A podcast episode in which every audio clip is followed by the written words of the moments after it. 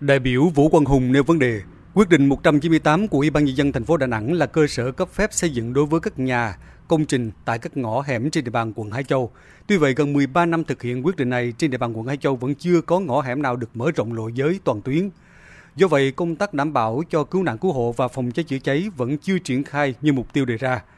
Mặt khác, đối với các hộ dân trên các tuyến kiệt hẻm khi áp dụng quyết định 198 xảy ra nhiều bất cập.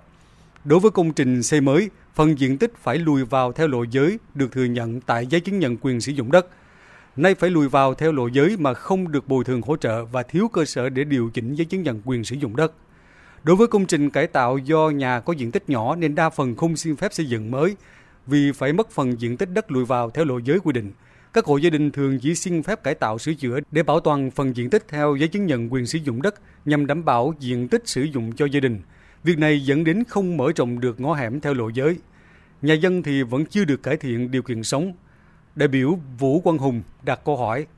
Tính pháp lý của quyết định 198 cần điều chỉnh thế nào và biện pháp triển khai cần thay đổi ra sao để đạt mục tiêu ban đầu mà không để kéo dài quá lâu. Thứ hai là giấy chứng nhận quyền sử dụng đất của nhân dân trong khu vực quy hoạch được bảo vệ quyền lợi như thế nào. Thứ ba là cùng với việc điều chỉnh quyết định 2089 mà đợt trước tôi cũng đã chất vấn ủy ban nhân dân một lần về điều kiện cấp phép các cái nhà siêu nhỏ trong kiệt hẻm thì hiện nay quyết định 198 có được điều chỉnh để đảm bảo quyền lợi cho nhân dân theo quy định của pháp luật hay không? Ông Vũ Quang Hùng cung cấp thêm thông tin, hiện trên địa bàn hai quận trung tâm là Hải Châu và Thanh Khê có 15.000 lô đất siêu nhỏ trong ngõ hẻm.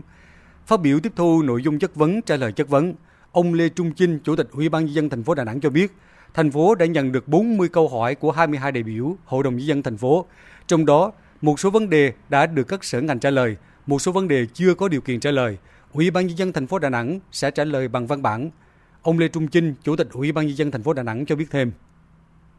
Có những nội dung mà chưa rõ và chưa có điều kiện để giải trình tại cuộc họp này thì à, Ủy ban thành phố sẽ chỉ đạo cho các sở ngành tiếp tục có cái sự giải trình bằng à, và trả lời bằng à, văn bản gửi đến thường trực hội đồng nhân thành phố yêu cầu các sở và các địa phương trên cơ sở kiến nghị đề xuất chất vấn của đại biểu thì tiếp tục tiếp thu đầy đủ cam kết thực hiện và có báo cáo kết quả thực hiện cho thương trực hội đồng nhân dân để theo dõi và giám sát. Ông Lê Trung Chinh khẳng định Ủy ban nhân dân thành phố Đà Nẵng sẽ tập trung chỉ đạo công tác quản lý đô thị như quy hoạch, xử lý tình trạng quy hoạch dự án chậm triển khai, môi trường đất đai khoáng sản, chống ngập úng, cắt tỉa cây xanh, khớp nối hạ tầng, nhà sinh hoạt cộng đồng, ùn tắc giao thông, trật tự vỉa hè, kiệt hẻm, chung cư xuống cấp.